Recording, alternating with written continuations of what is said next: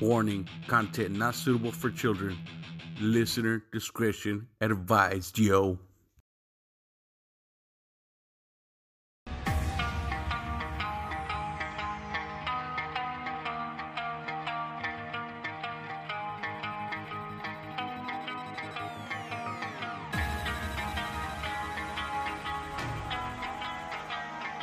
Screaming Chuy Show, your source of entertainment and overall fuckery. And it starts now.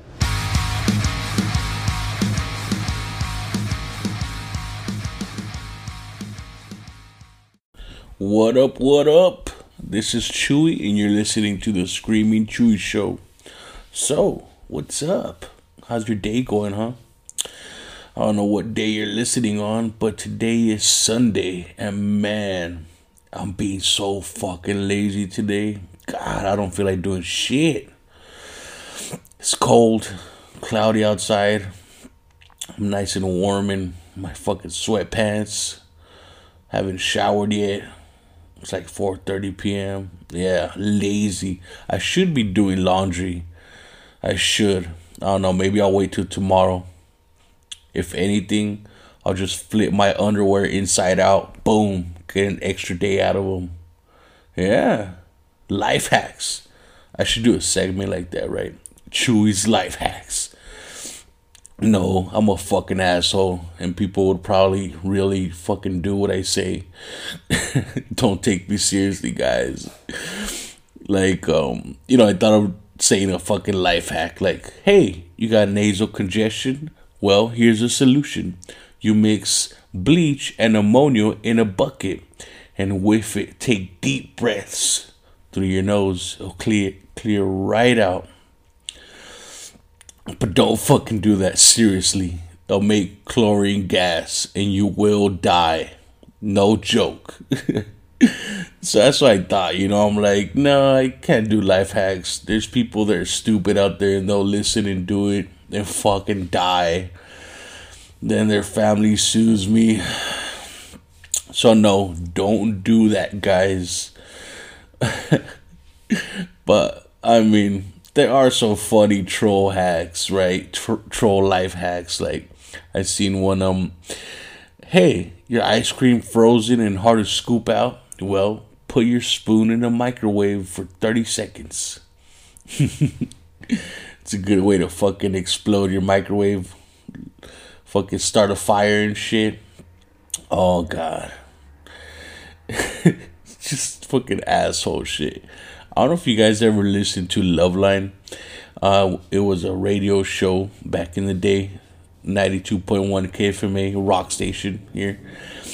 And but at night, from like midnight to like two in the morning or some shit like that, um, Dr. Drew, right? Everybody knows Dr. Drew, and a co-host.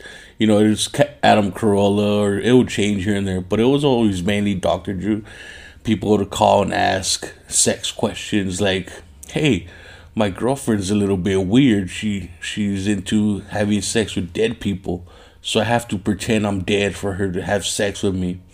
Or just weird shit guys liked sounding. It was like this I don't fully understand it. They get this like metal rod and shove it in their pee hole like vibrate and they masturbate like that. So fucking weird ass shit, right? I always wanted to call that station and just do a troll, like, but like act like I'm so serious, you know. Like call them and say, hey, you know, I don't know why, but this this one thing that really turns me on, and it's the only way I could get off. And they'll be like, well, what is it? And I'll be like, I get this paperclip and I straighten it out, and I stick it in my pee hole, and the other end of the paperclip I stick it in the wall outlet and I get this amazing jolt that gives me euphoria all around my body and I black out. I don't know if it's just me actually losing consciousness or the lights in the house going out for a second, but that's how powerful it is. it sounds dumb now that I think about it. But yeah, I always thought of calling to say some stupid ass shit like that. Anywho, today's topic. Are you guys ready for some crazy ass action packed shit? Some WW2 fucking full out war government conspiracy shit. Yeah. So, you ever heard of uh Battle of Los Angeles? Yeah. I'm not talking about the movie that came out like I don't know five years ago or some shit. Uh, I'm talking about the real Battle of Los Angeles, 1942. Oh, you never heard about it? Well, you're in for a treat.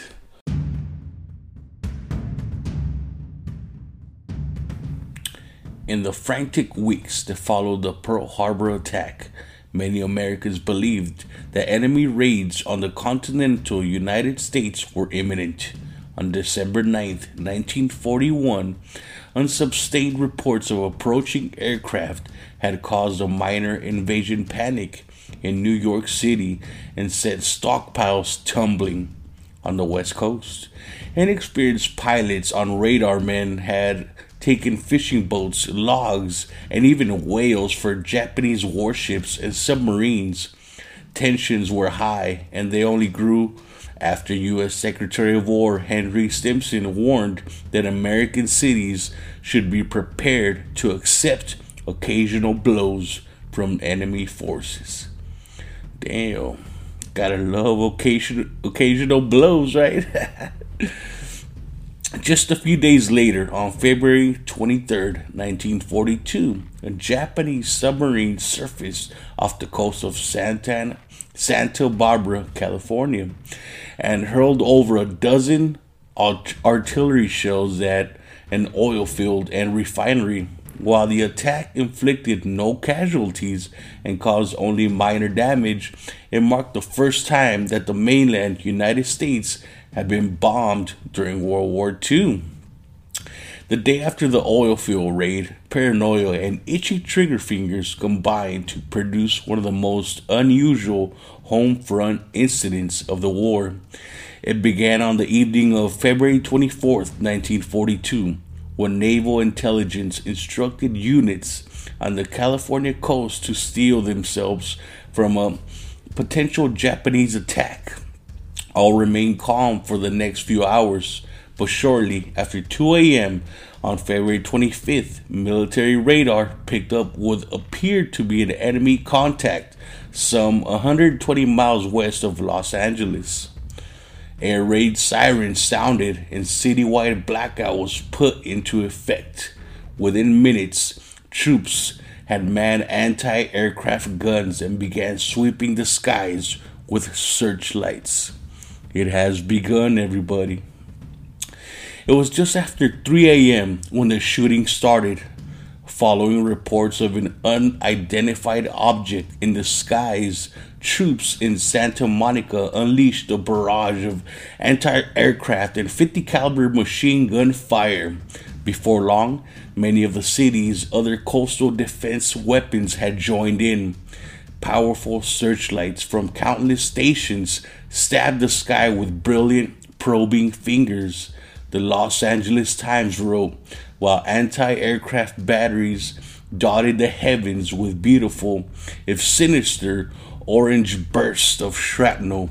Chaos reigned over the next several minutes. It appeared that Los Angeles was under attack. Yet many of those who looked skyward saw nothing but smoke and the glare of Ack Ack fire.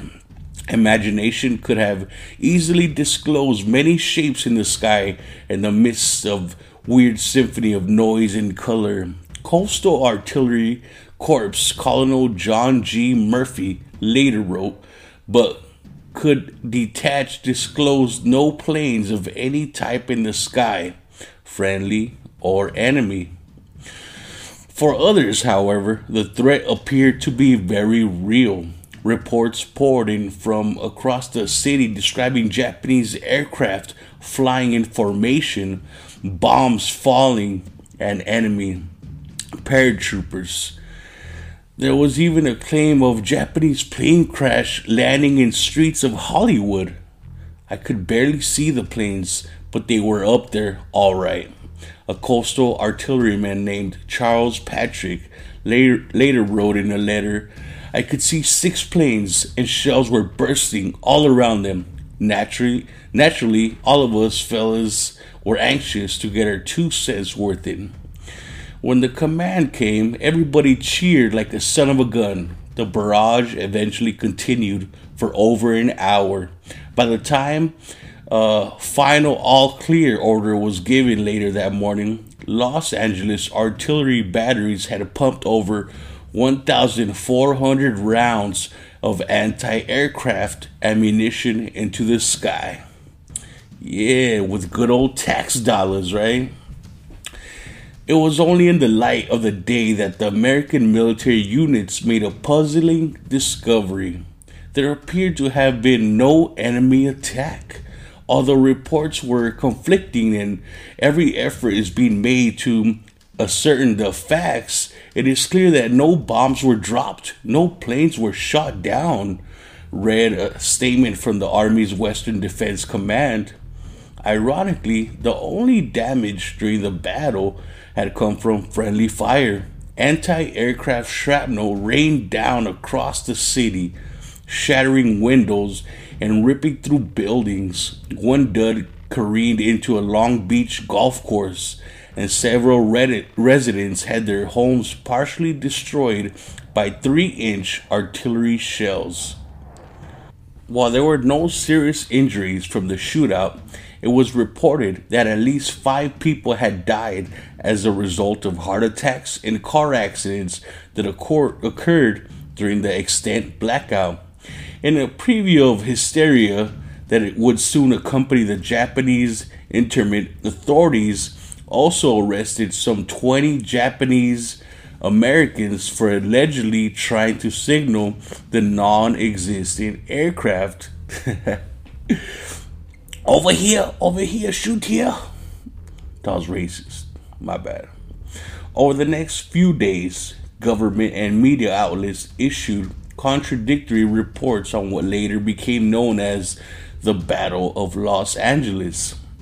Secretary of the Navy Frank Knox dismissed the firefight as a false alarm brought on by jittery nerves. But Secretary of War Henry Stimson echoed Army brass in saying that at least 15 planes had buzzed the city. He even advanced the provocative theory that the phantom fires might have been commercial aircraft operated by enemy agents. Hoping to strike fear into the public, Stimson later backpedaled his claims, but there was still the matter of the thousands of military personnel and civilians who have claimed to have seen aircraft in the skies over LA, according to an editorial in the New York Times. Some eyewitnesses had spied a big floating object resembling a balloon, while others had spotted anywhere from one plane to several dozen. The more the whole incident of the early morning of February 25th in Los Angeles district is examined the article read, the more incredible it becomes. What caused the shootout over Los Angeles? The Japanese military later claimed they had never flown aircraft over the city during World War II, providing fuel for a host of bizarre theories involving government conspiracies and visits by flying saucers and extraterrestrials. Still, the most logical explanation for the firefight is that trigger happy servicemen and rudimentary radar systems combined to pr- produce a false alarm. In 1983, the Office of Air Force History outlined the events of LA air raid and noted that meteorological balloons have been released prior to the barrage to help determine wind conditions. Their lights and silver color could have been what first triggered the alerts. Once the shootout began, the disorienting combination of searchlights, smoke, and anti-aircraft flak might have been might have led gunners to believe they were fighting on enemy planes even though none were actually present. So, many eyewitnesses, right? They're all saying they've seen multiple planes or balloon shaped fucking aircrafts. Well, if it was um fuck, what's it called, man? God damn it. Like a Zeppelin type, right? Air balloon. Technically it is an aircraft, right? But uh yeah, many people witnessed that. And um but hey, adrenaline fuel, you know, fucking craze, you know, fuck with your memory. Your memory's not very reliable. But who's to say they didn't see anything? I just think it's kind of weird that uh there was no planes actually shot down, right? That we know of, right? It's a little weird, but I think the weirdest thing is that this happened in 1942, and in 1983, fucking what, 20 years later, the government admits there was actually aircrafts in the fucking sky or not aircrafts, but uh, a quote unquote meteorological balloons, right? Silver with lights. That's according to the government, what it was. Anywho, back to the subject. While it's likely that the Battle of Los Angeles was only a mirage, it was still a chilling reminder of the vulnerability that many Americans felt at the beginning of World War II the Japanese would later hatch several schemes to attack the American mainland, including launching over 9,000 explosive landing fire balloons. Yet none of them ever produced the level of mass hysteria that accompanied the Phantom shootout over Los Angeles. Even at the time, many journalists noted that it was fighting that it was fighting that the incident had taken place in the home of the film industry. And the article from March 1942, the New York Times wrote that as the world's preeminent fabricator of make believe, Hollywood appeared to have played host to a battle that was just another illusion. So, what do you guys think, huh? Think all that uh, was aliens?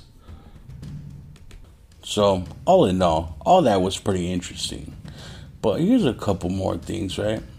The panic in Los Angeles was caused when a number of witnesses reportedly sighted a large round object in the skies over Culver City and Santa Monica, both neighborhoods on the west side of town and closer to the Pacific Ocean. The object was barraged with more than 1,400 shells from anti aircraft guns with no visible effect until eventually drifted leisurely south towards Long Beach and vanished from view. Most reports described it as a large, pale orange in color and glowing. Uh huh. If that don't say UFO, I don't know what the fuck does. but there's a couple more theories, very interesting. See, uh, after shortly after the alarm, speculation ran rampant as to its cause. Some people suggested that the Japanese were launching planes from a secret base in Mexico, while others theorized that they had developed a submarine capable of carrying aircraft. It was even suggested that the event had been staged in order to convince defense companies located near the coast to move their operations further inland. And also, let's not forget that the military could not keep its story straight. Remember, while the Army's Western Defense Command in San Francisco initially attributed the incident to a unidentified planes over Southern California, the Secretary of the Navy said that the event was result of war nerves, quote unquote, and false false alarm. It wasn't until 1983, more than 40 years later, that the military concluded that the incident was possibly caused by a drifting weather balloon. Uh huh. So, although many eyewitnesses reported seeing a single large unidentified object over LA, A number of others also reported spotting anywhere from 25 to 200 planes swarming all over the metropolitan area, but not a single bomb was dropped. Not a single enemy fighter was brought down. The round object itself was never recovered or seen again. Despite the official explanation, no real answer to what or who started the Battle of Los Angeles has ever been found. What do you think? What's this? Was this a case of itchy trigger fingers and wandering balloons, or were there aliens checking us out, probing us, right? We thought we were probing them with bull- bullets, right? Probing the sky. But what if they were just checking us out, checking our defense, right? then they just laughed and took off. They're like, these guys ain't doing shit, yo. And, um, huh? I mean, could be, right? But then again, there's also many reports of them being friendly. Yeah, I don't know if you guys heard, but there's been many reports of nuclear plants that have been shut down. Yeah, almost like an EMP. And in those same hours or same area, there's been sightings of UFOs in the sky.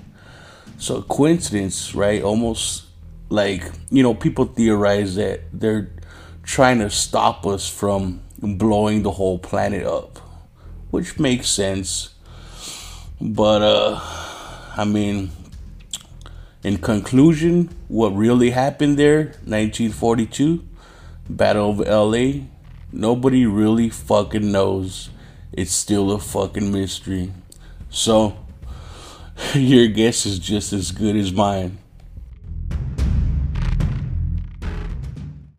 Hey everyone, let's take a little break here, right? Getting pretty crazy with aliens and government. Oh, yeah. How about a badass fucking metal song? Yeah, it's that time. Check out band Hands of Attrition, and here's their song, They Come at Night.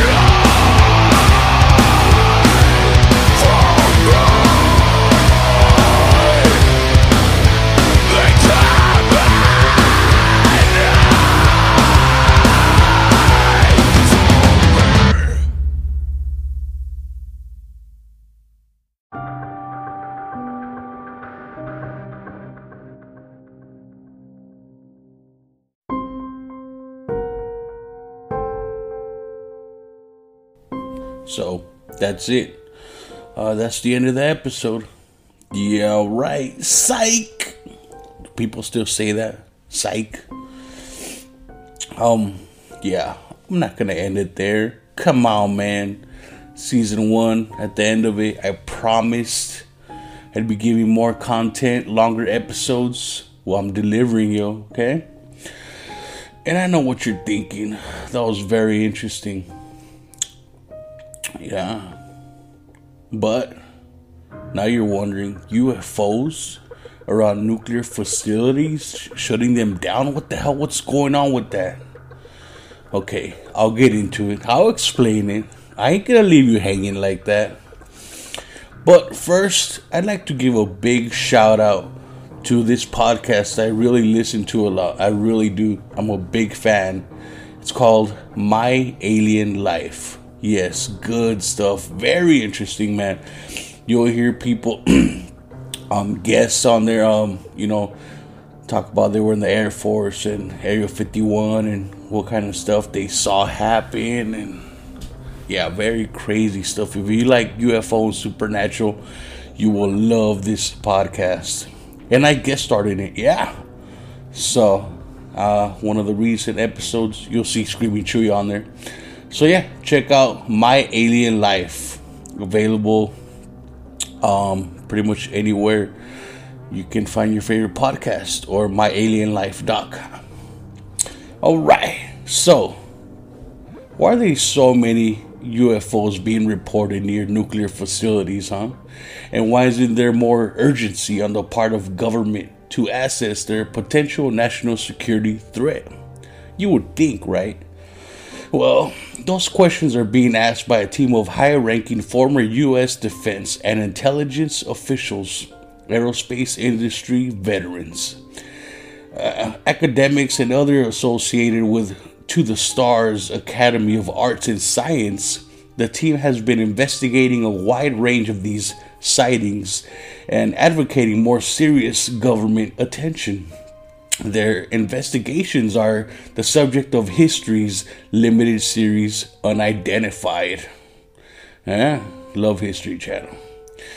Throughout history, unexplained aerial phenomena, UAPs, have shocked, frightened, and fascinated skywatchers. And in the last century, more than a few have been reported in military context. In late World War II, there we go again, right?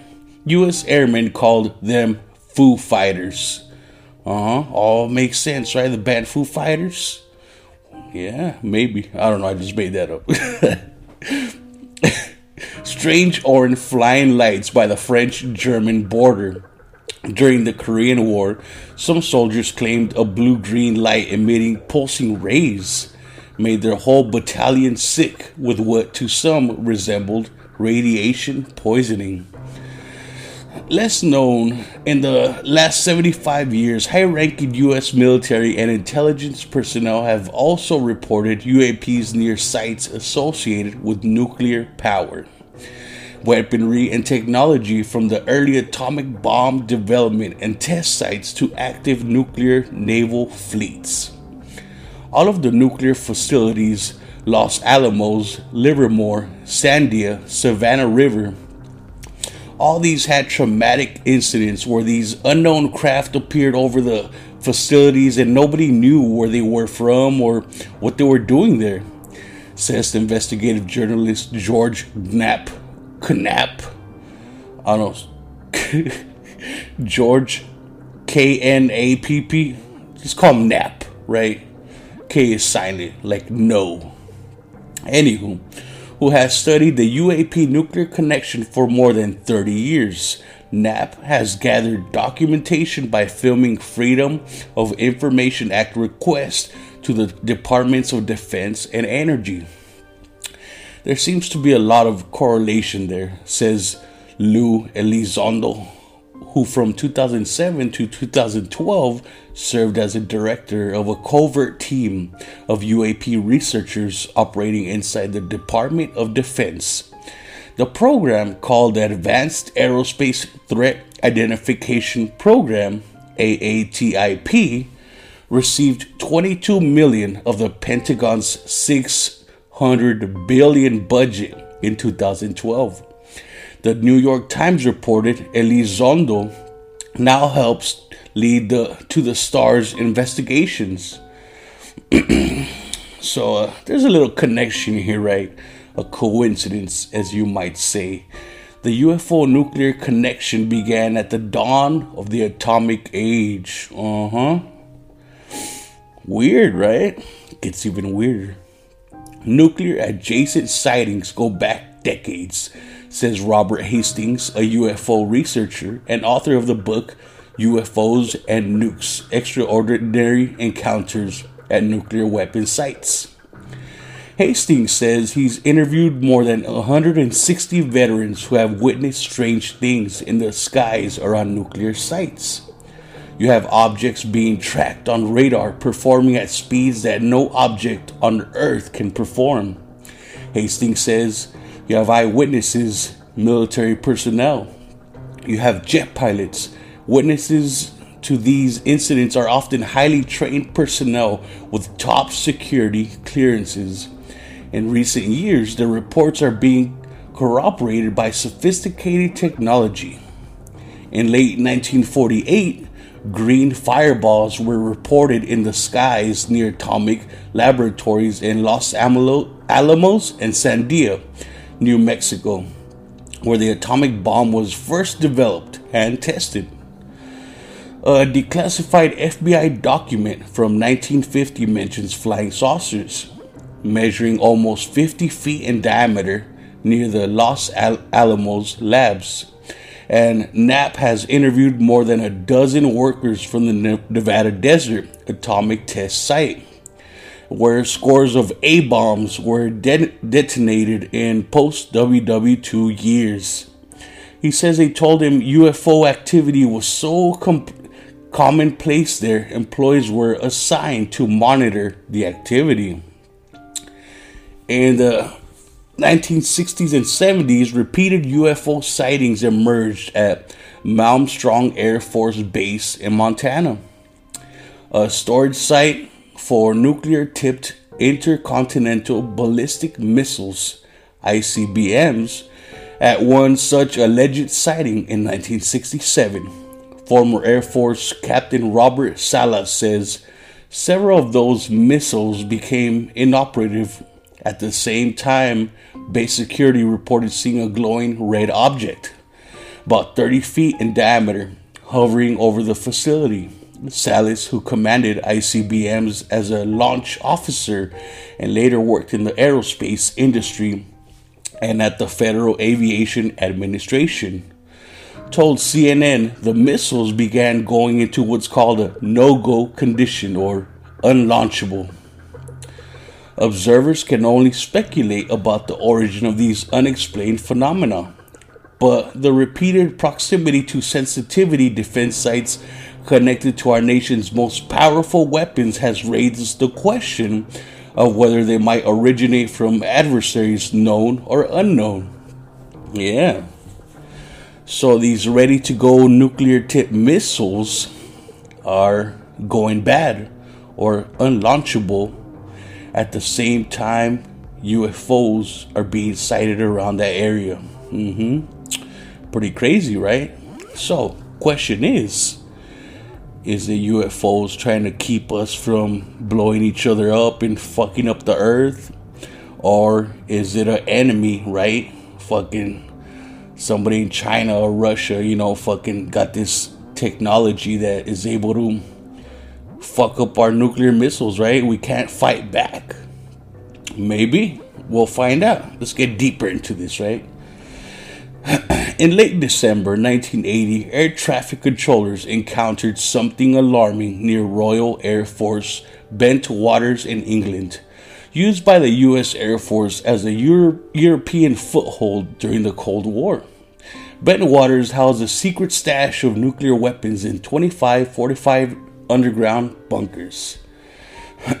we look up on the on the radar scope and saw something not like anything I'd seen before. Ivan Barker, a U.S. Air Force air traffic control working that night, told History.com. which is where I'm reading this from, by the way. So, credit to history.com. Barker, a master sergeant who was second in charge at the facility, says he was an 18 year old veteran at the point and knew about every aircraft in the US, NATO, and the Soviet bloc. This object, he says, shocked him and his two colleagues that night with its remarkable speed and maneuverability. On radar, it covered 120 miles in a matter of seconds he said it had to be moving Mach 5, 6, 7, or 8, faster than anything other than possibly a missile. As he looked up at, from the radar to view it directly, the craft moved into close range, slowed, and then stopped over the base's water tower like a helicopter hovering. Except with a helicopter, you get movement up and down. This was stationary. It was between 1,500 and 2,000 feet high. The thing was at least a city block in diameter.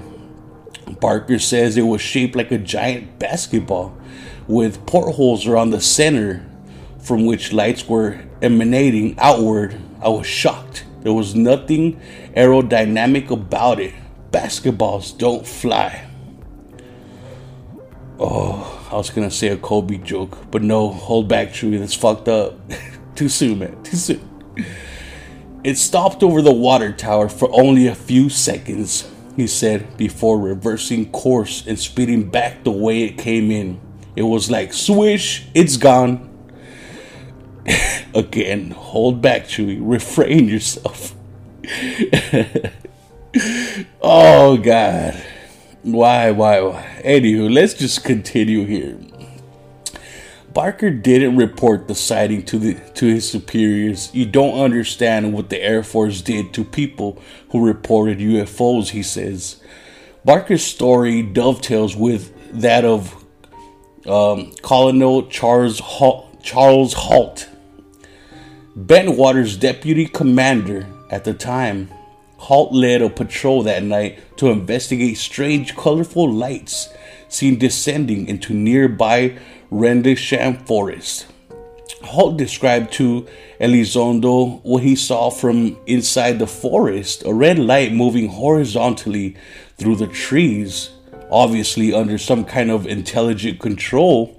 A laser like beam, he said, landed 10 15 feet away from us.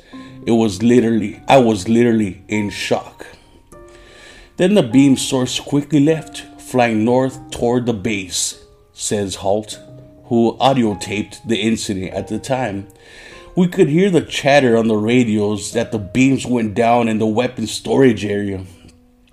Later, his commander played the audio for a general who dismissed the need for further investigation. They were loath to get involved, says Halt. In recent years, sightings of unidentified aerial phenomena have emerged from America's nuclear navy. F 18 fighter pilots from the nuclear powered USS Theodore Roosevelt Carrier Strike Group saw UAPs almost daily for several months between the summer of 2014 and the spring of 2015 while executing training maneuvers along the eastern seaboard between Virginia and Florida, witnesses told Elizondo. Wherever we were, they were there, says Ryan Graves, an active duty F 18 fighter pilot from the USS Roosevelt, who holds a degree in aerospace engineering. The objects appeared in three shapes, Graves says some were discs, others looked like a cube inside a sphere, or sphere, my bad, while smaller round objects flew together in formation. All lacked visible engines or exhaust systems. Some tilted mid flight like spinning tops, as seen on an infrared video released by the U.S. Department of Defense in 2017. Graves and another F 18 pilot, Danny Aucoin, confirmed that video, along with one other other released by the government, had been shot by their fellow Roosevelt pilots while in the air. One UAP, Graves says, almost caused a terrifying collision by zipping dangerously between two planes. An aviation flight safety report was filed, he says, but never investigated. Graves says that unidentified objects reappeared once the Roosevelt had deployed to its mission in the Persian Gulf. It's hard to find a prosaic explanation for a carrier battle group being shadowed by an unidentified aircraft all the way across the Atlantic. Yeah, what the fuck? To an area of operations overseas in the Middle East, says Chris, Chris Mellon, former U.S. Deputy Assistant Secretary of Defense for Intelligence during the Clinton and George W. Bush administrations. W mm-hmm, who now serve as an integral part of the To the Stars team and makes an extremely compelling case for the existence of technologies we didn't think were possible. Leon Golub, a senior astrophysicist at the Harvard Smithsonian Center of Astrophysics, told the New York Times there may indeed be several low probability prosaic explanations for the Roosevelt sightings. They include bugs in the radar's code for the imaging and display systems, atmospheric effects and reflections, and neurological overload from multiple inputs during high speed flight. Still, the Roosevelt report echo those made by Navy pilots pilots undergoing training, exercises, and other side of the country. In November 2004, pilots and radar operators from the USS Nimitz carrier fleet saw a 40 foot long tic tac shaped object flying just above the ocean. While flying 100 miles off the coast of California near San Diego, when F 18 fighter jets were scrambled to approach the object, it accelerated easily, outrunning the supersonic Navy craft. Uh huh. The fuck, right? Glitches. My ass, yo. Nice try, government. Just kidding. Whereas earlier reports were career killers for military personnel, there's an increasing openness in the Pentagon on Capitol Hill to taking these sightings seriously as a potential threats. In April 2019, the US Navy announced that it was updating its guidelines for how pilots and personnel should report unexplained aerial phenomena, making it easier for military members to report sightings to superiors without facing professional stigma and backlash. And Congress beginning with former Senate Majority Leader Harry Reid, has taken more interest in being briefed. George Knapp says that more that that's more activity than he has seen in three decades. He and many others think it's overdue. Fuck yeah, it is. I agree. I concur. At the facilities where we were first designed in building nuclear weapons at the places where we were processing the fuel, at the facilities where we were testing the weapons, at the bases where we deployed those weapons on the ships, the nuclear submarines, all those places, all the people working there have seen these things, Knapp says. Are they all crazy? He continued. Because if they are, they shouldn't have had their hands on nuclear weapons. Damn. Yeah, what the fuck, right? I completely agree.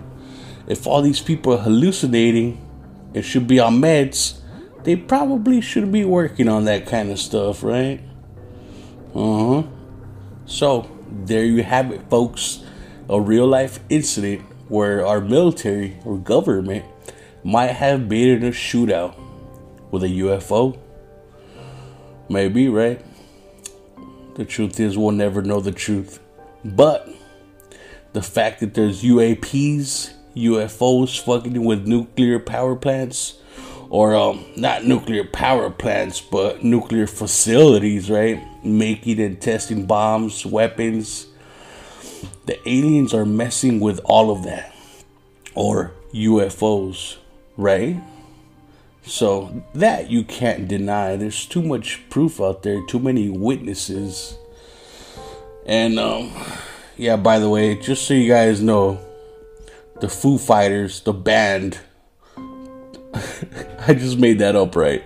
They're not involved with the military and the fucking UFOs and shit.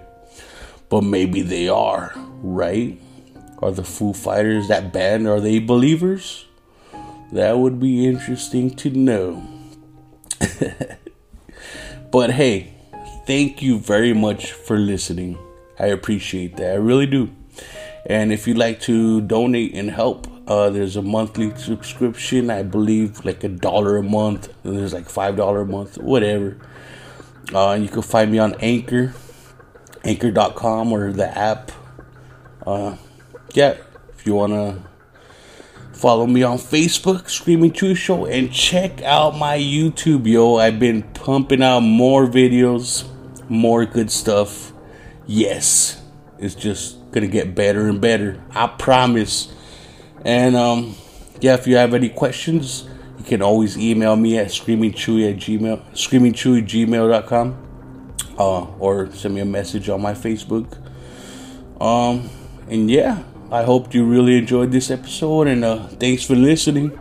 Later. Hey, if you really enjoyed the amazing band I played on this episode, check out Hands of Attrition. Attrition is A T T R I T I O N. Check out their Facebook, their YouTube, same name, Hands of Attrition. You can also find their music on Spotify, Apple Music, and Amazon. Check these guys out. And I'm going to end this episode with another one of their amazing songs. This one is called I'm Gone.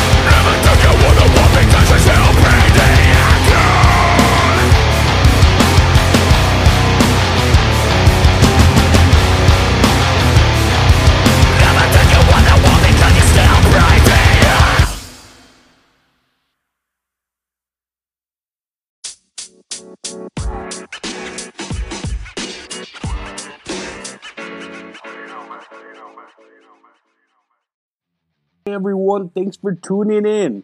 And if you'd like to support this podcast, you can find me at anchor.fm slash screamingchuy gmail.com. There'll be three options for a monthly subscription. First one, I believe, starts at a dollar a month, yo. Yeah, dollar a month. Yeah, and if you don't want to, that's cool. You can follow me on Facebook and YouTube, Screaming Chuy Show, for some memes, some more videos, full episodes, and behind the scenes kind of deal, right? You can follow me on Twitter, uh, Screaming Chuy. Yeah, not Screaming Chuy Show. I should probably change it, but it's just Screaming Chuy. And uh, thanks for listening. Peace.